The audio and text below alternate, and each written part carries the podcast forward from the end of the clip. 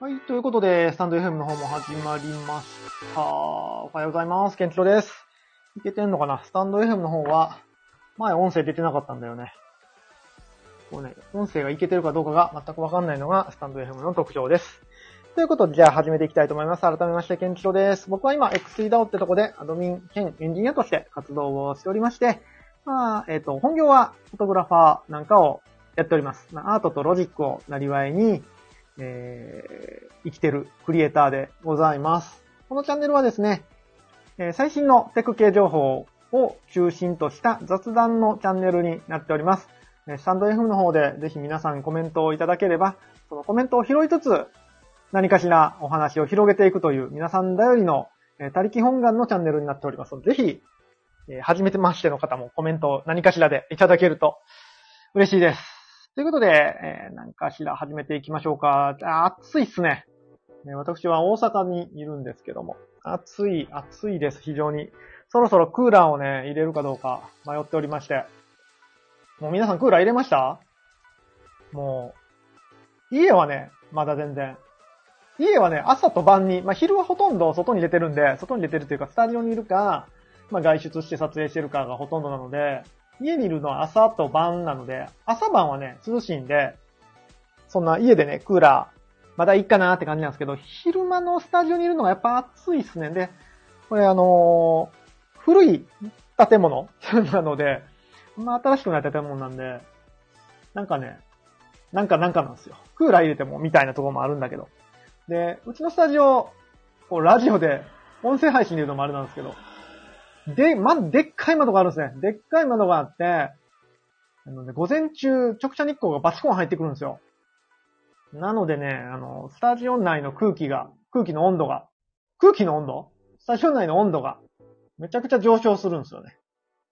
なので、ちょっともう、スタジオに一人でいるときは、もうほぼ全裸で生活をしておりますけども、クーラーを入れるかどうしようかなって迷ってます。で、今日はね、午前中に現像をしてて、午前中現像と納品してて、月末処理なんかをね、やったりしてたので、まあ、そんなにね、ハードな仕事じゃなかったんで、ハードな仕事じゃない時にクーラー入れるのもどうかなっていう、こう、なんですかね、このバランス感覚というか、そういうのもあったので、今日はまだ入れずに、窓を開けて、全裸で過ごしてますけども。大阪はもうなんかちょっと明日から下り坂みたいで、いやっすね。さっきツイートにもあったんですけども、来週の天気えぐくない？来週の天気ね、大阪やばいんですよ。えげつないっすよ。何やったっけな。明日からとりあえず多分下り坂なんですよね。で、土曜日が雨、70% 雨。で、日曜日幸い晴れるっぽいです。でも降水確率 20% の晴れ。で、月曜日からね、降水確率が 40%、30%、50%、60%、50% ってもうほとんど雨なんですよ。来週ずっと雨ですよ。11日までずっと雨みたい。1週間丸々雨みたいですね。かつ、日曜からは気温が、最高気温すべて30度を超えるっていう。死んじゃうんじゃない？さすがに死んじゃうんじゃないかなって思うぐらいの、暑さですよ。皆さんあれですか、夏と冬どっちが好きですか？僕は圧倒的に夏なんですけども。でも夏が好きっていうよりは冬が大嫌いってだけなんですけど。寒いの嫌い。次に暑いの嫌い。なので、まあ、どっちも嫌いなんですけど、それでもやっぱ湿度は嫌っすね。湿度が本当に嫌だなーっていう感じです。湿度が高いとね、すぐカビ生えるし、カメラとかもね、知ってました？カメラとかカビ生えるんですよ。これカメラマンだったら結構当たり前の話なんですけども、カメラとかレンズとかね、カビが生えるんですよ。なので結構ね、気をつけないといけなくて、特になかなか使わなくなったカメラ、普段使ってないカメラってね、こう、たまに空気を通してやらないと、シャッター切ったりして空気通してやらないとね、レンズにカビが生えたりするんですよね。で、レンズにカビ生えるともうそのレンズ終わりなんですよ。もうカビって取れないんで、中にできちゃうんでね。レンズの中にできちゃうんで、もう、まあ、分解修理って言っても、もう本当にバラバラにして、まあでも無理やね。レンズにカビ生えちゃったらほんまにもう捨てるしかない感じの問題になっちゃうので、結構ね、まあ機材使われてる方は結構この湿度っていうのはね、大敵ですよね。うん。パソコンなんかもね、変に湿度が高かったりすると危なかったりするんで。あ、ポコさん。今日はポコさんが1個目ですね。ありがとうございます、いつも。ということで、なんか今年の梅雨はあんま梅雨っぽくないなと思ったんですけども、まあ異常気象ですね。ポコさん1番、今日は1番乗りですね。7月に入ってからが梅雨っぽいというか、なんか梅雨と夏が合体した感じですね。梅雨って、梅雨の時って若干肌寒かったじゃないですか。肌寒くなって、春4月過ぎて5月になるとちょっと暑いからもう半袖、冬ももういらんなーとか言って長袖全部捨ててたというか、片付けてたら、6月に入って梅雨になると寒ってなったりして、ちょっと長袖引っ張り出してくるみたいなことが毎年やってたりするんですけども。あ、ぴょんこりんさん、こんばんは。あ、こんにちは。こんにちはです。ご活躍様です。っていうのがまあ、梅雨ね、寒いと思ってたんだけど、今年は30度の梅雨ですね。暑くて湿度 100% っていう。マジで死んじゃうよ、来週、大阪。まあ、さすがに来週はちょっとクーラーを入れなあかんかなっていう感じですね。皆さんの周りはどうですか？ヘビー。こう、あれですか？ドイツでは天気悪いことヘビーって言うんですか？そういうでもない。そういう感じでもない。あんま天気悪い時にヘビーって使わないんですけど、向こうはヘビーって言うのかな？天気が悪いことに。まあ、重いっすよね、空気がかなり。ピョコリさん、ドイツまだ涼しい。いいっすね。ドイツってどうなんだっけ？日本よりもちょっと北？ちゃう。大阪の湿気ヘビー。あ、大阪の湿気はね、もう、蓋されてる感じです。湿気っていう意味だったらね、京都がもう一段高いっすね。京都はね、なんか本当にずっとお湯の中にいる感じ。なんかドヨーンとしてる。もう全く空気が動かないんですよ。動かない感じがあって。もう、なんだろうね。ほんまにヘビーって感じですね。ドヨーンとしてます。ぴょんこりさん、関東から東北、北海道ぐらいですか？ドイツ。ああ、ちょっと北なんですね。北だったらやっぱり。ポコさん、ドイツ、冬に行った。寒かった。冬は寒いでしょ、そら。冬は寒いと思いますけど。ドイツ行ったことあるんですか？いいっすね。ビールが美味しそう。ビール飲みに行きたい。ポコさん、京都やばいですね。京都はね、本当に、梅雨から夏にかけて、本当にね、お湯。ずっとお湯。無風なんですよね。なんかもう、浮き輪でパタパタしても、風が起きない感じ。本当に。無風やばいっすよ、ぴょんこりんさん。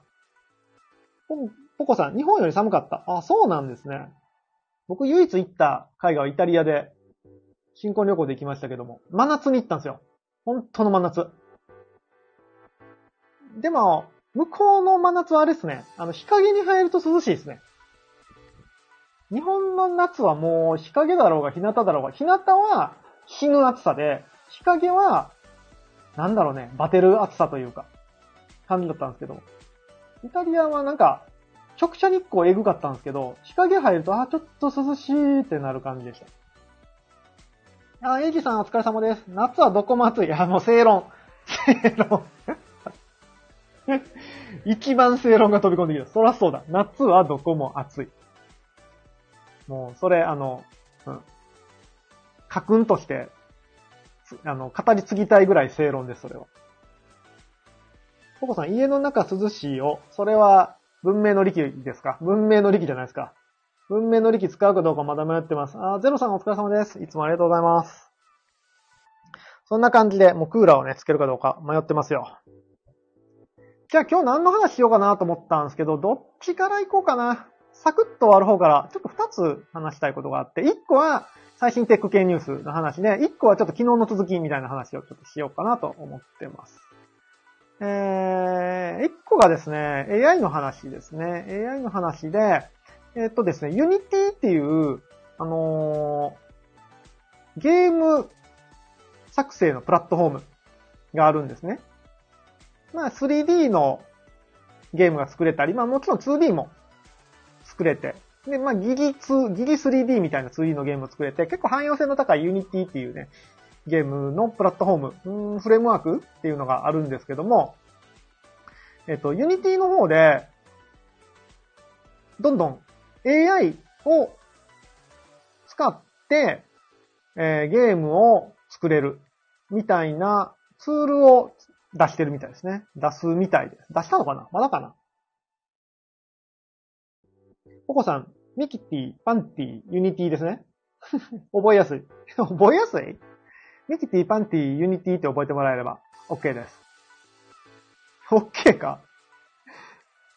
で、なんかツールがね、いろいろできてて、1個が、ゲーム内に AI のキャラクターを置くことができるツール。つまり、まあ、例えば、多分これ RPG とかだったら、村人が全部 AI みたいな。ゲームとして成り立つのかな？ちゃんと村の中で生活してる AI みたいな感じで、多分、ゲームってさ、RPG で村に入ったら、入り口に人がいて、ここは何々村だよって言ってくれて、何回話しても、ここは何々村だよ。ここは何々村だよって言うんだけど、そういうのがまあ多分 AI で、1回目は、はじめまして、ここは何々村にようこそとか言って、2回目は、どうしたんですかみたいな感じで聞いたりして、こう自然にね、会話をするようなことができるんでしょうね。おそらく。使ってないからわかんないですけど。だから、プレイヤーの行動に応じて、そのキャラクターが動くみたいな。で、まあ、こうすることによって、何がいいかって言ったら、今まではこの村人が一人作ろうと思ったら、一個一個プログラムをしなきゃダメだったんですよね。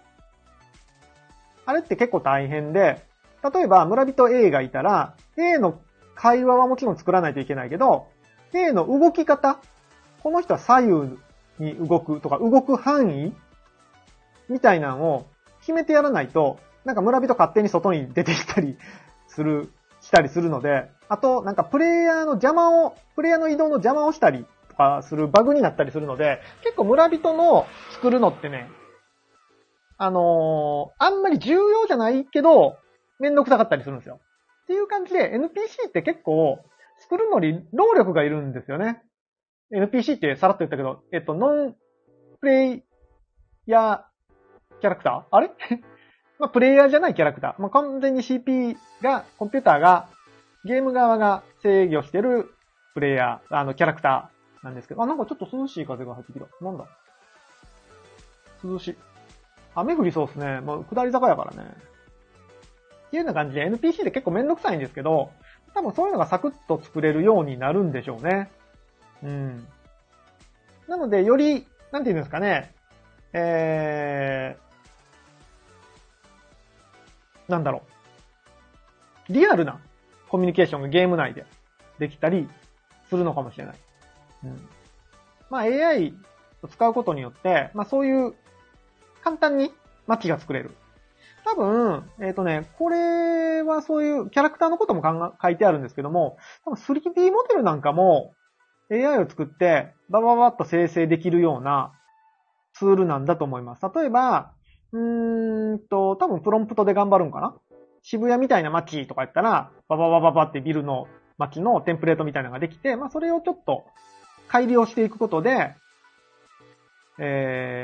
街を作るみたいなことが多分できるんでしょうね。いやー、これこういうのって、ちょっと前にもう言われてたことですよ。もうこんなん、今後こうなるだよね、みたいな多分ね、2、3ヶ月前に、今後未来はこうなるよね、みたいな。ゲーム開発も、今までゲーム開発ってすごくお金と時間と金、あれ？金2回言った。お金と人物金がかかるんですよね。今までのゲーム開発って。まあ、莫大な、特に 3D ゲームなんかは莫大な費用がかかるわけですよ。もう映画一本作るレベルでかかってたんだけど、それが多分個人で作れるようになる時代がそのうち来るよっていうのを数ヶ月前に、数ヶ月じゃないかな、先月くらいかな。うん、多分、なんか YouTube でやってるの見ましたけども、もうそういうのが多分、もう来た。もう来たよっていう感じですね。Unity は無料のプラットフォームなので、無料で作れるエンジンなので、そういうので、サクッと作れるようになると、多分今後は本当に個人が、なんか、ビジュアル的にすごいゲームをサクッと作れてしまうっていう時代が、もう目の前に来てる感じですね。いやー、やっぱ、今後はゲームですよ。で、これが、進化していくとどうなるかというと、なんちゅうかな、よりメタバースっぽくなると思うんですね。で、まあ、これ今ゲームの話をしましたけど、例えば、企業のホームページみたいなのがあるじゃないですか。そういうのに取って変わる可能性もあるんですよね。例えば企業の、まあ、ホームページみたいな感じでアプリがあったとして、ポチポチってやると、例えばそうだな、僕の大好きな車のメーカー、ホンダとかがさ、こんな感じで、ホームページみたいな感じで、メタバースみたいな感じで作ると、そのホンダの会社みたいなのがパパパパッと作られて、中ではね、AI のキャラクターが動いてるんですよ。で、その AI のキャラクターに、ちょっと車考えてるんやけど、みたいなことを言ったら、その AI の受付嬢さんが、どういう車をお探しですかみたいなのが多分ね、できちゃう。今はまあ、ホンダってでかいところで言ったらあれだけど、例えば、それがどんどん費用が安くなると、例えばうち、長田フォトですね。長田フォトのホームページあるんだけど、長田フォトのメタバースみたいなのが多分できるんですよね。そしたら、ちょっと撮影依頼したいんだけど、みたいな風に、依頼が来たら AI の受付がどんな撮影ですかみたいな。費用はこんくらいかかりますみたいな。ことを答えてくれて、じゃあお願いしますって言ったら初めて僕が出てきて、お客さんと話すみたいな。すげえ。めっちゃ楽、それ。クレーマーとか全部弾いてくれるんですよ。たまにあるんですよ。ちょっとペットの写真欲しいんですけど、ワンカット500円ぐらいでお願いできません。ちょっと無理っすね、それは。っていう。あと、まあ、これは悪気は、その人も悪気はないけど、たまによくは、うちによくある電話としては、ですね、証明写真やってますかみたいな電話結構多いんですよ。うちちょっと証明写真はね、やってないですって。もちろん撮れますよ。撮れるけど、1枚の証明写真撮るのに3万円払いますかって話なので、もうやってないですって言ってるんですけど、証明写真やってますかとか、そういうのがよく来るんですよね。そういうのがサクッとこう AI がメタバースになってくれると解決。より僕が快適に事業に専念できるっていう未来がね、来るんじゃないかな。まあだからそういうゲーム開発のベースっていうのが、さっきはちょっとゲームじゃないじゃないですか。ゲームっぽいんだけど。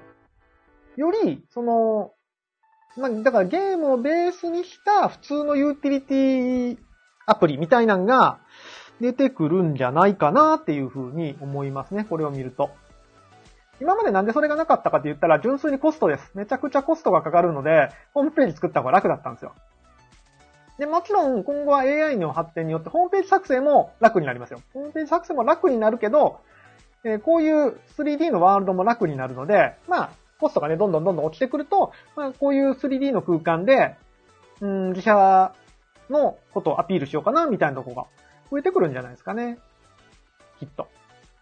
っていうふうに思いますね。で、そういうのが、こっからはちょっと妄想ですけども、例えばフォートナイトとかがさ、そういうのに積極的にできるとしたら、もうフォートナイトがよりメタバースっぽくなりますよね。フォートナイトにログインして、だから、そうだな、検索するときに、今だったら Google に入力して、例えば、ホンダとかで検索すると、Google がホンダのホームページ出してくれるじゃないですか。そうじゃなくて、今後は、フォートナイト起動して、なんか検索しよう。車買おうかなと思って、っとホンダの車欲しいなと思ったら、フォートナイト起動して、ホンダって入力すると、フォートナイトでホンダのメタバースみたいなのが出てきて、そこに行くと喋れるみたいな。検索できるみたいな世界線が来る可能性はありますよね。この前のアップル、これ名前がいつも出てこない。ビジョンプロか。ビジョンプロ。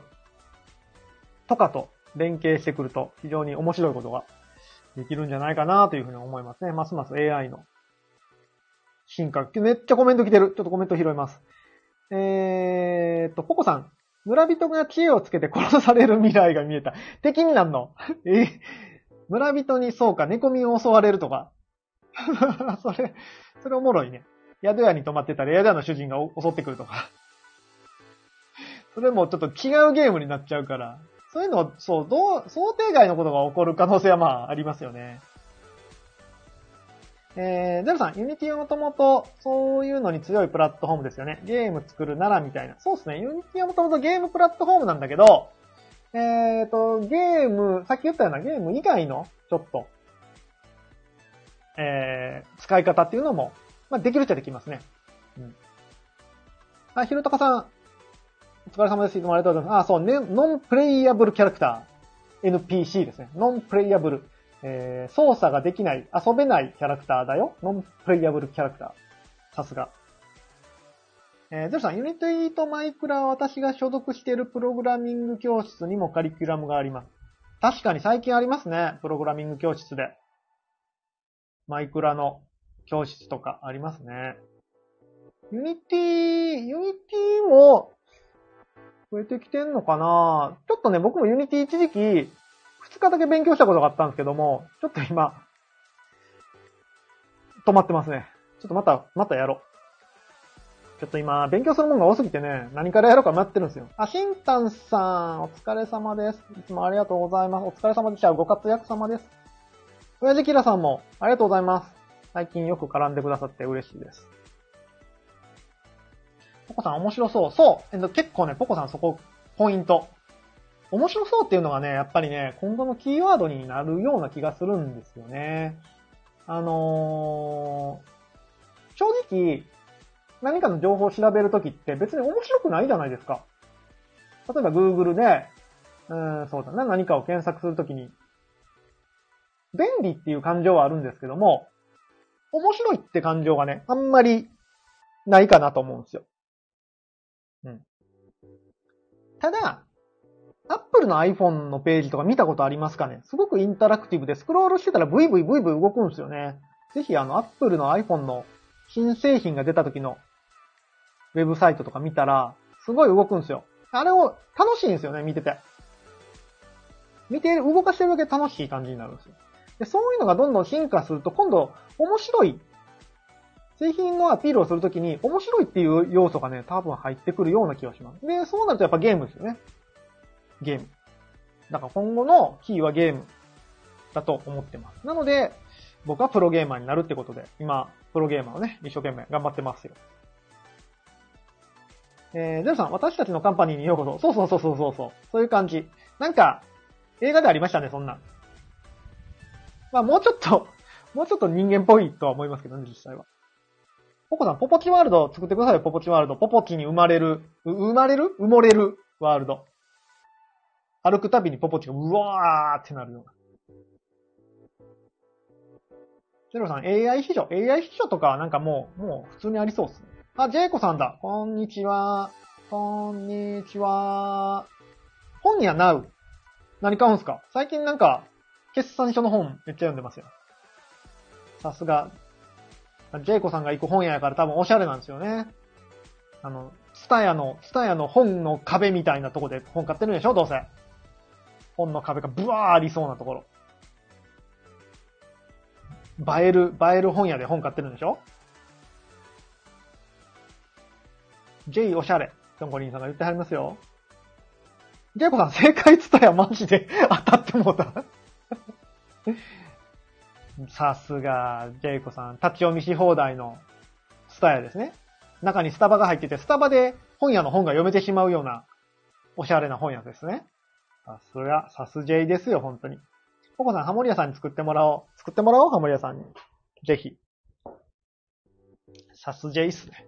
そんな感じで AI が、そのまあ、AI だから便利っていうのはもちろんあるんだけど、効率化を上げる。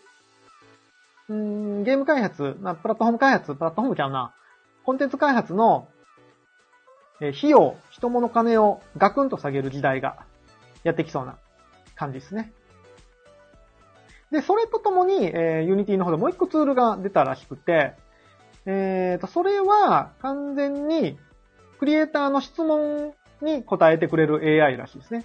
クリエイターが、Unity でこんなことしたいんだけどって言ったら、こうですって言ってくれる。で、多分言ってくれるんじゃなくて、なんかそこでもう作ってくれるんじゃないかな。これは、きっと。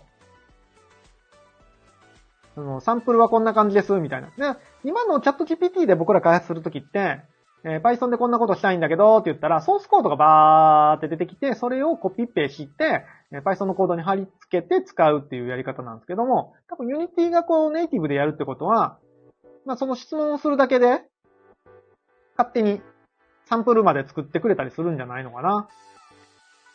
そういう感じでやっぱり、このクリエイティブの現場にね、AI がガンガン入ってくると、よりスピード感を持って、これもね、結局は効率化なんですよ。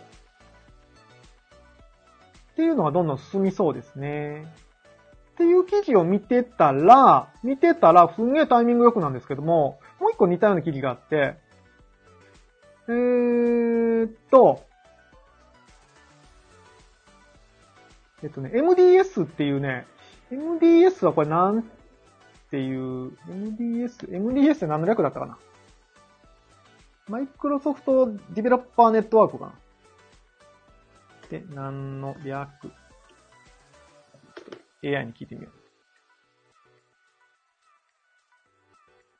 あ、じゃあ、まあ、マイクロソフトの方じゃないや、これ。モジラか。モジラディベロップネットワークか。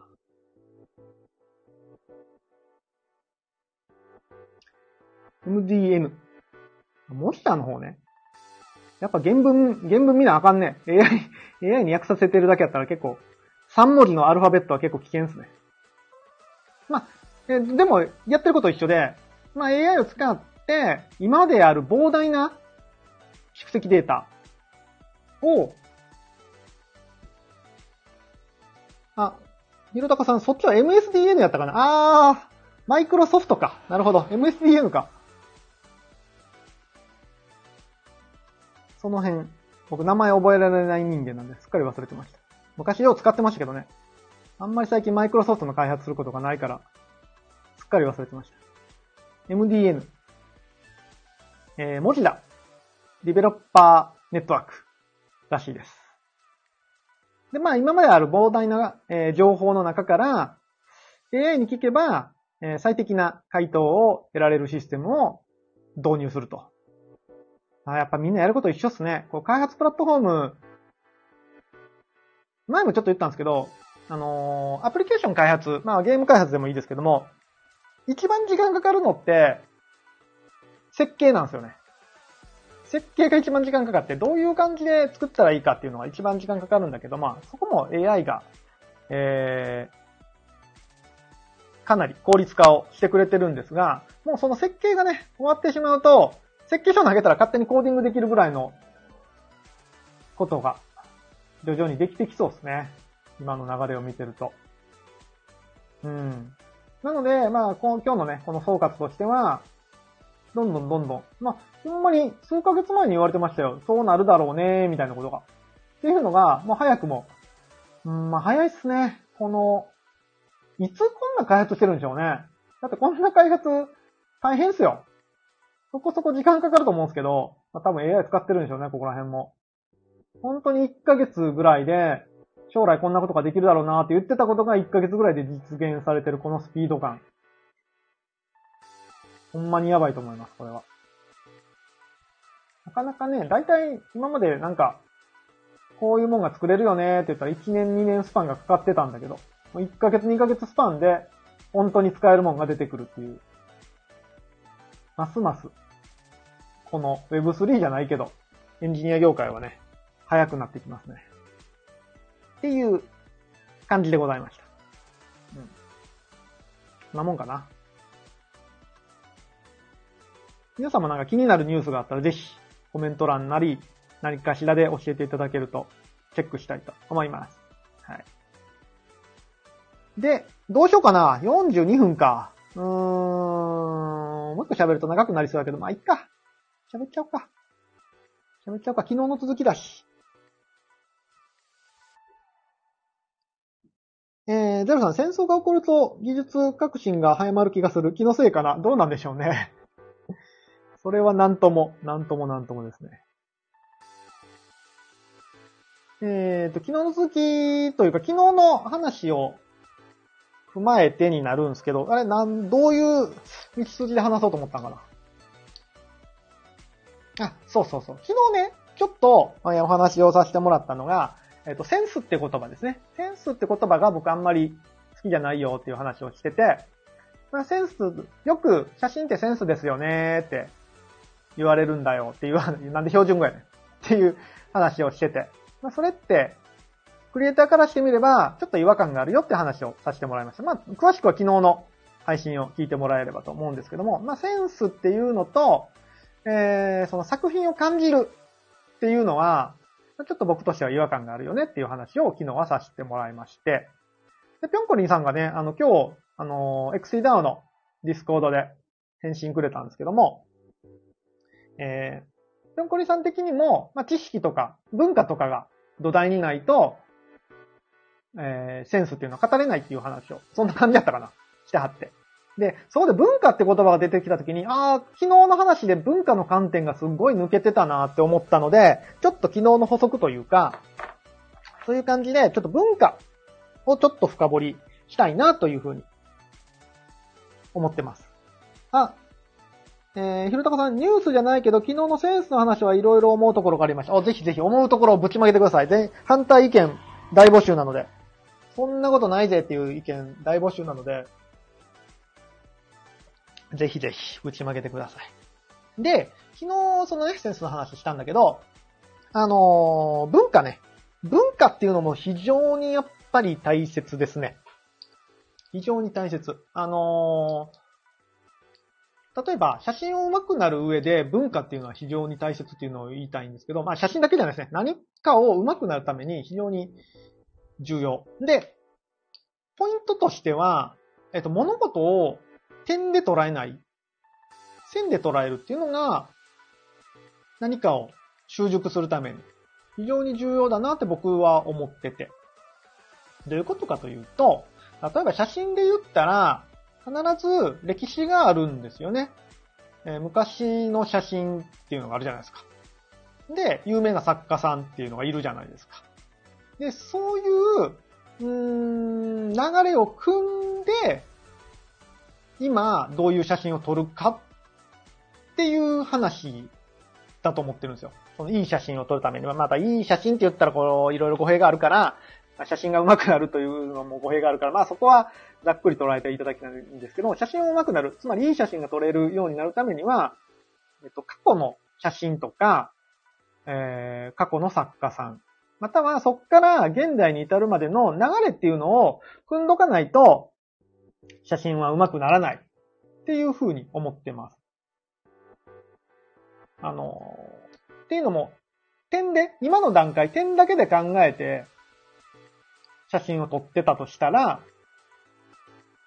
自分がいいと思ってるものはすでに過去にあったりしますし、なんだろうな。言語化が非常に難しいんですけども、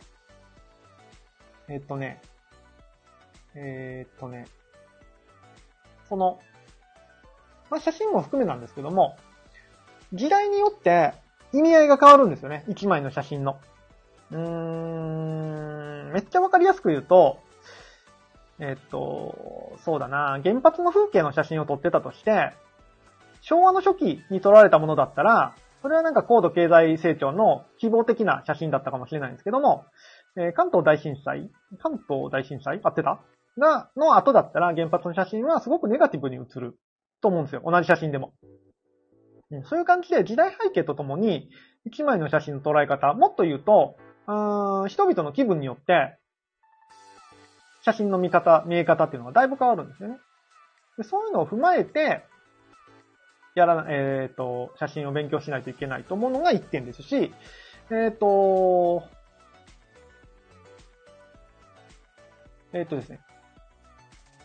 アートという文脈では、今何が主流なのかっていうのを捉えておくのが非常に重要だったりします。まあ、特に、アート、僕がよく言ってるアートは、ですね、既存の概念の破壊っていうのがやっぱりすごく僕はアートだなと思ってて、今これがいいよねって思うものに対してカウンターカルチャー、そうじゃないよっていうのが、すごくアートだなというふうに思ってるので、まあそういう観点からも、今何が流行ってるのか、今世界はどうなのかっていうのを、まあ今もそうだし、昔もそうだし、昔はどうだったのかっていうところをちゃんと踏まえて、そこは知識として持っとかないと、写真は上手くならないなというふうに思ってます。で、これ写真だけじゃないんですよね。もっと簡単に言うと、プログラムエンジニアの勉強もそうで、今何が流行ってるかを理解しとかないと、また過去に何が流行ってたか、なんでこの技術があるかっていうのを把握しとかないと、闇雲にプログラムの勉強しても、全然使えないプログラムの知識だったり、なんていうかな。上手くならないわけですよ、プログラミングが。うん。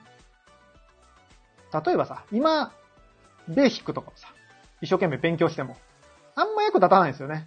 なんか未だにプログラムの知識、基礎はベーシックだって言ってベーシックやってる人いますけど、進める人いますけど、他あれが全然意味がわかんないんですけど、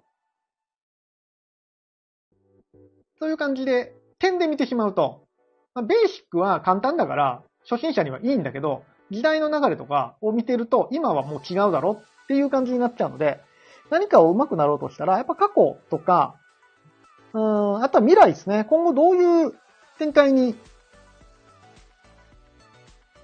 なるかなっていうのが、なんかイグさんから返信来たな、今。イグさんから返信来た、申し訳ないですって書いてきたので、ちょっと気になるけど、ちょっと後にしよう。なんだっけ。そう、未来がどうなるかっていうのを、その、文化というか、文脈を捉えないといけないなというふうに思ってます。で、その上で今日はじゃあ、写真を上手くなるポイント1個です。1個お伝えすると、同じシーンでずっと撮るっていうのがね、結構大切だったりしますね。僕の中のね、僕の思う写真上達方法、その1。これも物事を点で考えないっていうのと一緒で、ずっと同じことをするんですよ。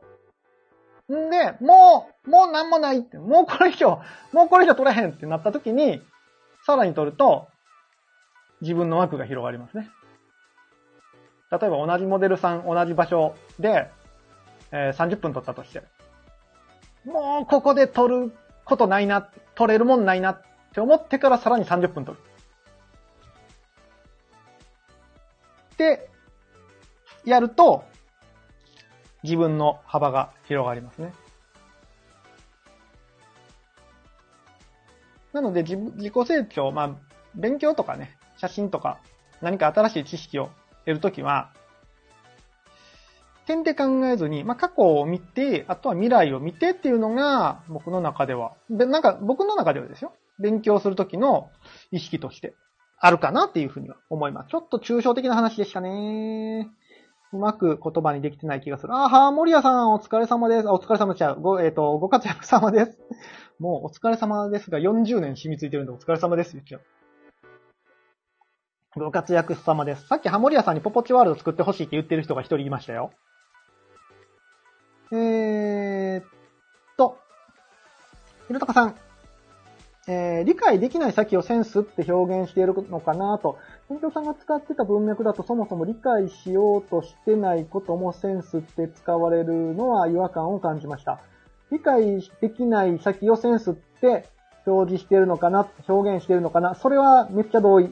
店長さんが使ってた文脈だと、そもそも理解しようとしていないことも、理解しようとしてないことね。うんうん。確かに、昨日ね、話し終わってからちょっと考えてて、そこはね、僕もめっちゃ思いました。ひろとかさんのおっしゃる通りで。結局、お化けと一緒かなって感じがしてて、お化け怖いと一緒の気がしてて、理解できない。みんなが怖いと言ってるから怖いみたいな。みんながすごい写真って言ってるからすごい写真みたいな。っていうのが一点と、あとは、なんかすごいっていうのは確かにあるなっていう気がしてて。それ、ポコさんが言ってたんだけど、最後に。なんかすごい。っていうのは確かにある。で、これは、ひろたくさんがおっしゃる、その理解を超えてる、理解ができないところ。ってなると、確かにそこはセンスっていう言葉になるのかなっていう気がね、昨日確かにおっしゃる通りしてましたね、そこは。僕は抽象的な言葉だと人によって解釈の仕方が違うので、もっと解像度の高い具体的な言葉に置き換える必要がある。と、孫の社長が言ってたを。あ、そう、それっす。抽象と具体っていうのは、僕も全く同じ意見で、まあ、解像度の高い、具体的な言葉ですよね。だから、抽象化と具体化。抽象化は1個メタを、まあ、上位に行く。で、具体はレイヤーを1個下げるみたいな感じだと思うんですけども。多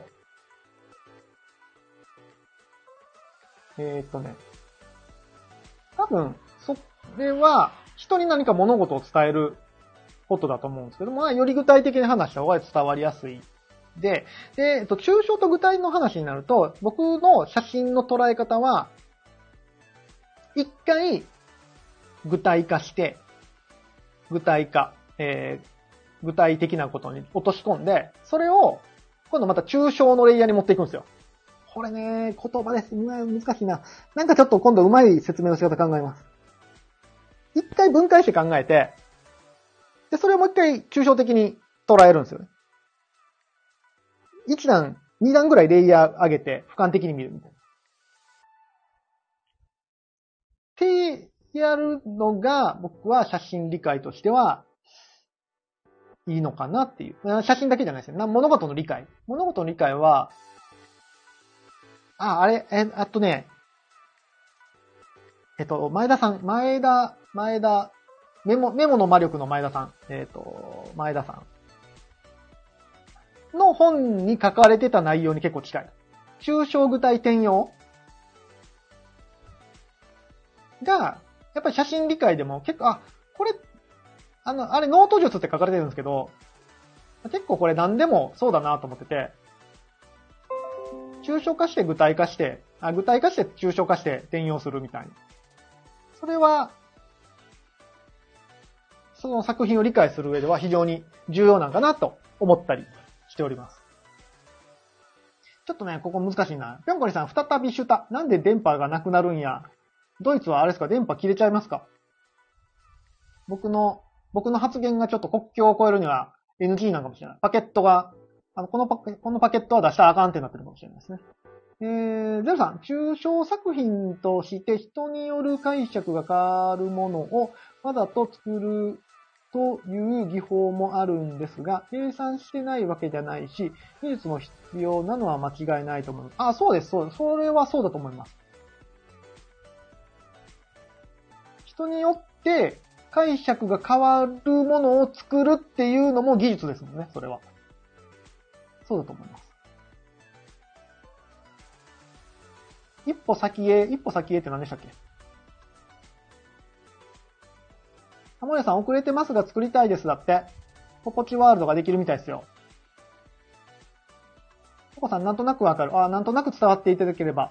あ、鳥の目、虫の目。そうっすね。ひろたかさん、そうです、そうです。鳥の目、虫の目の話ですね。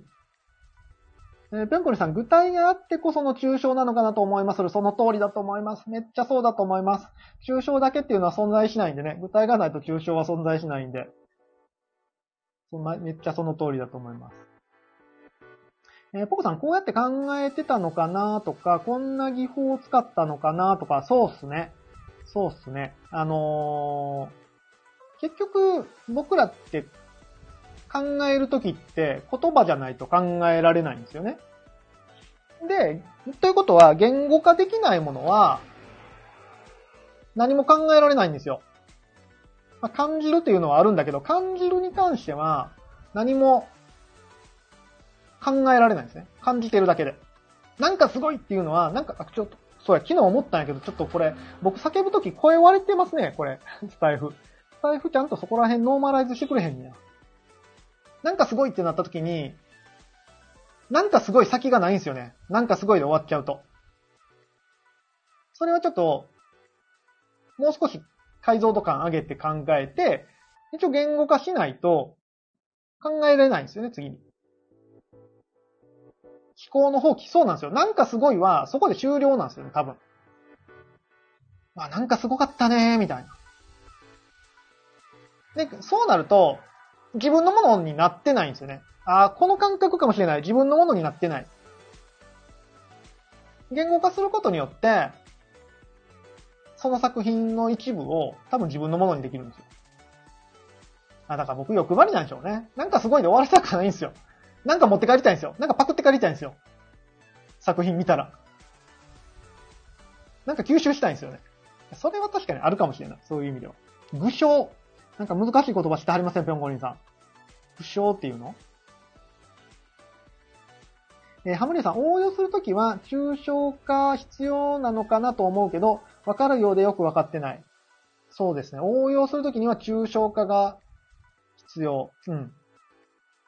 うまく説明できへんなぁ。もうちょっとこの辺をサクッとうまく説明できたら、大悟さんみたいになれるんやろうな、きっと。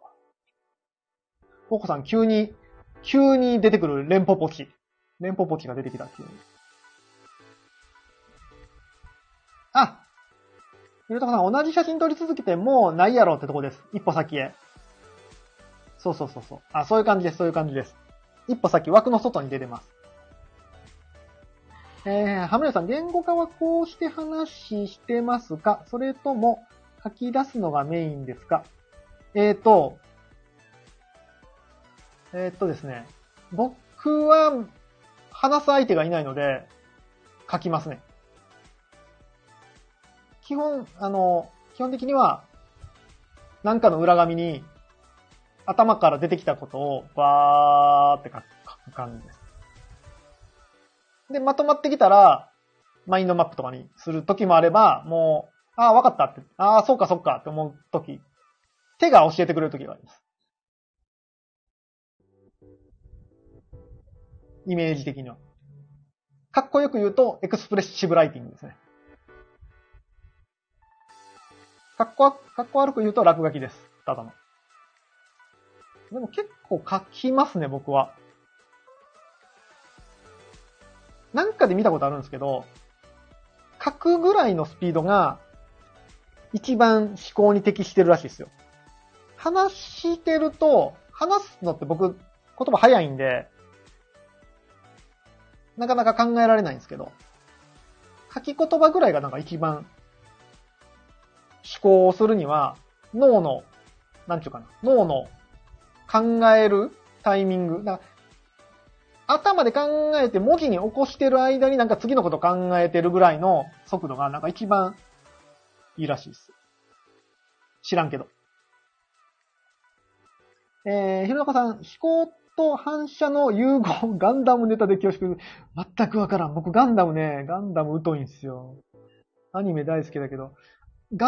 僕ね、結構王道を見ないので、ガンダムとワンピースと、ガンダムとかワンピースとかハンターとか見たことないんですよね。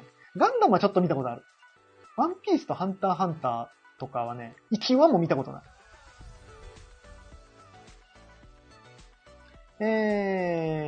ポコさん、吸収して自分のフィルターを通して出す感じ、まさに。そう。そういう感じです。ゼロさん、ケンチロウさんに名画の分解表をしてもらって、実感してみたいです。名画はね、もうね、され尽くしてて当たり外れがあるんですよ。正解があるんですよ、名画は。もういろんなすごい人たちが分解してるから、正解があるんですよ。正解があるから、外すと恥ずかしいんで、嫌ですね。嫌ですね。嫌ですね。非常に嫌です。名画は。ポコさん、マコナリ社長がやってた。出た。ポコさん大好き、マコナリ社長。ヘチロさんはマコナリ社長だった。多分ね、読んでるもんとか見てる人が似てるんじゃないですか。多分僕もマコナリ社長のなんかを見てるんかもしれないです。でも多分、みんな同じようなこと言ってますよ。きっと。マコナリ社長あんまり見たことないけど、多分あの感じのインフルエンサーの人って言ってることを似てるでしょ。全部。なので、多分、一緒、どっかの、ソースは一緒なのかもしれないです。超おもろいですよ。ちょっと見てみよう。最近、YouTube でその学びコンテンツあんまりもう消費しなくなったので。まこなり社長見てみよう。最近あれやな、ポコさんとゼロさんにおすすめの YouTuber ばっかり見てるわ。のがちゃんとか。のがちゃん毎日見てるし。昨日なんてもう、のがちゃん3回見ましたよ。朝起きてのがちゃん見て、事務所来てのがちゃん見て、寝る前にのがちゃん見ましたよ。ヨガのコンテンツっていいっすね。これ全然急に違う話になるけど。ヨガのコンテンツってさ、1回あげたら、毎日見るやん。視聴者の人って。すげえ再生回数もあらへん。しかも、1回10分15分とかを、もう、絶対見るでしょ。最初の5分だけ見るとかあんまないじゃないですか。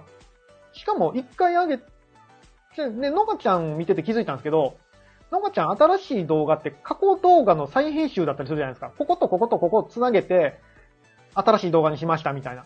で、それも回るでしょ。元のやつも回るでしょ。これ美味しいなーって、この YouTube のその収益の観点から言ったら、ヨガとかストレッチとか、めっちゃ美味しい。なんか、タイマー動かしてるだけでみんな見てくれるじゃん。ただ僕のカメラの解説で、こっからちょっと10秒黙りますとか言って10秒タイマーがあると絶対10秒早送りされるけど、ヨガとかストレッチの場合ってさ、絶対早送りされないでしょ？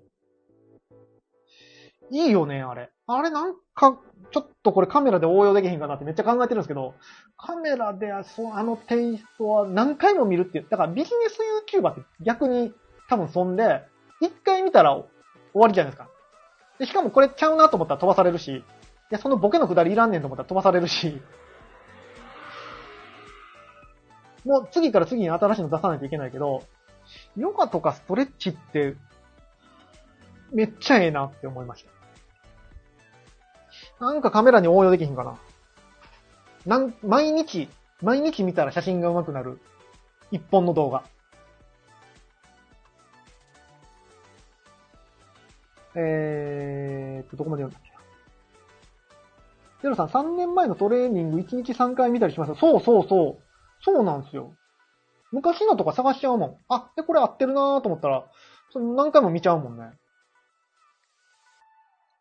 ひろたかさん、言動作業をやれば何回も見られるのでは見られるかなー。現像のなんか解説動画とか昔あげましたけど、あんまりっすね。多分なんか一回見たらわかるんですよね。なんか一緒にやる感じが欲しい。無理やなぁ。カメラで無理やなぁ。なかなかこう、音楽だけ流れてて一緒にやるみたいな。ないよなぁ。ないな。ちょっと考え、誰かいい案が思いついたら教えてください。長時間録音専門チャンネルシャッターを押します。45秒経ったら、はい、話して。それ45秒カメラで測れるし、別に。普通に。無理か。45秒無理か。バルブ撮影ってことね。バルブ撮影するときに、わざわざ YouTube で僕のチャンネルを検索してやってくれるかな。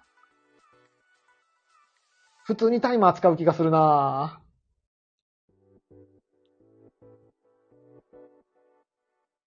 花火とかそうですね。花火とか長時間。45秒もやったらちょっと花火わけわからんようになりますけども。街角の高速道路でビューンなってるやつとかは、まあ、45秒。星空とかは45秒かな。もうちょっとあるか、星空は。僕ね、長時間ロコはあんま得意じゃないんですよ。待ってられないんで。イライラしちゃうんで。125分の1ぐらいしか待てないんで。それ以上待てないんでね、あんま得意じゃないんですよね。そうか、30秒ですね、設定できるのは。45秒は無理か。何の話してたっけ？そうそう、センスの話ね、昨日の続きで。ひろたかさん、待ってられない、ウケる。いや、マジっすよ。長時間シャッターとかさ、こう、ボタンシャキッて押して待つんやけど、待ってる途中にイライラするんですよ。長いな。長いな。花火の5秒ぐらいならまあいけますよ。花火で3秒5秒とかなら全然いけるんですけど。45秒もこう、待ってたらイライラするんですよ。で、パシャって見て、写真見たら失敗してたりしたら、また45秒撮らなあかんとかもうイライラするんで、無理っすね。125分の1しか待てないです。250分の1ぐらいかな。最大待てるのは。流れ星は撮れないタイプ。撮れないですね。むしろ風景撮れないんですよ。風景ってイカが撮れないでしょ。なんでわざわざイカなあかんねんと思うもん。お前が来いって思うもん。お前が来いのやつじゃないと無理なんですよね。わざわざその山に登ってとか、もう無理。森の奥に入ってとか、無理。お前が来い。っていうぐらい、写真家向きじゃないんです。性格が。何の話でしたっけ？そう、センスの話。今日こんなもんかな？ちょっと長くなっちゃいましたね。いや、でもちょっと言語化できてない部分がちょっと見えてきたので、ちょっとエクスプレッシブライティング久々にしようかな。でも、なんとなく伝わりました？なんとなく、その、文化っていうのが大事で、物事を、なんか成長しようと思ったら線で捉えるのが非常に重要ですよっていうお話でした。うん。結構さ、最近読んだ本にも書いてあったんですけど、現代人っていうのは、こう短期目線がどんどん上手くなってるけど、長期目線がどんどん下手になってるって書いてあって、あ、まさにそうだなーと思ったんですけど、まあ、その辺も結構文化と絡んでくるのかなって思ったので、今日はちょっとそういう話をしてみました。ゼロさん、森の奥でコスプレ撮ってましたよね。撮ったっけ？森の奥でコスプレなんて撮ったことあるかな？ないんちゃうかな？ある？そんな森の奥とか行ったことあるかな？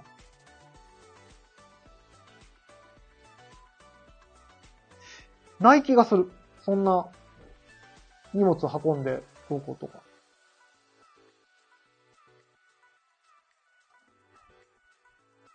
あれ？なんか森の川のとこで撮ってなかったかな？あれ多分鶴見緑地っすね。普通に鶴見緑地じゃないかな。鶴見緑地の入り口に近いところだと思います。そんな、2、3分ぐらいだと思います。そんな森の奥はないっすね。人工的な森しか行ったことないと思います。じゃあ今日はこんくらいにしたいと思います。たくさんの人が来てくださって嬉しかったですね。うん。で、今日木曜日、明日金曜日ですね。金曜日は、夕方18時の会はない可能性が高いんですけども、まあでもなんか金曜日もやりたいなと思ってるから、ちょっと収録放送するかもです。朝に収録してサクッと出すかもです。ということもあり、まあもうここに来てくださってる方はスタンド FM のフォローしてくれてると思いますが、スタンド FM のフォローがまだの方は、なんか通知がいくらしいんで、フォローしていていただけると嬉しいです。いや、今日面白かったな。自分で言うのもないけど、スタンド FM の方、ライブ配信は僕の思考を深めるための配信なので、皆さんお付き合いいただいて。そんなこと言うと怒られるわ。いやいや、ちゃんと、ギブの精神で情報発信していきますんで、秋社長みたいに。今後もお付き合いいただけると嬉しいです。じゃあ今日はこんくらいにしたいと思います。明日金曜日ですね。早いな、一週間が。いや、関西は大雨なんかな、しとしとずーっと降るような雨になるのかもしれないですけど、雨が続くとね、マジで人間も体調悪くなったりするので、本当に、睡眠、運動、気をつけて頑張りましょう。あ、そうと、毎日トランプ。最近さ、ツイッターに、運動習慣上げてるんですけど、昨日から、毎日トランプ練習もあそこでしてるので。誰が興味あるね。秋社長のマジシャン教座。マジシャン教座。今日が4日目？月か水木で4日目かな。昨日のやつをね、さっき見て、めっちゃおもろかったんで、だいぶ練習したら、結構できるようになりましたよ。結構できるようになりました。はい。こんな感じで。はい。これでしょ？僕指パッチン得意なんですよ。ほら、めっちゃ鳴るでしょ？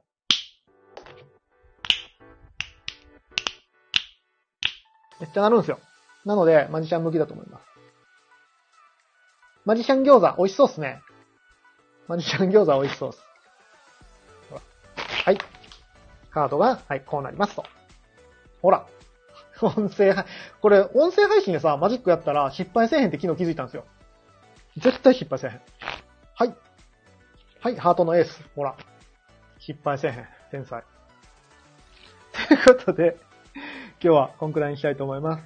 今日の秋社長の、昨日のがね、多分ね、ほとんどメインで、今日からまた振る舞い型みたいな話らしいんですけど、普通のビジネス講座になると思います。今日も楽しみに見てよ。ではでは、ありがとうございました。明日も何かし、明日金曜日か。そうやね。息子とゲーム配信になるかもしれないけど、週末、よいしょ、雨なので体調を崩さないようにお互い生き残りましょう。では皆さん明日もヒーローの心でありがとうございました。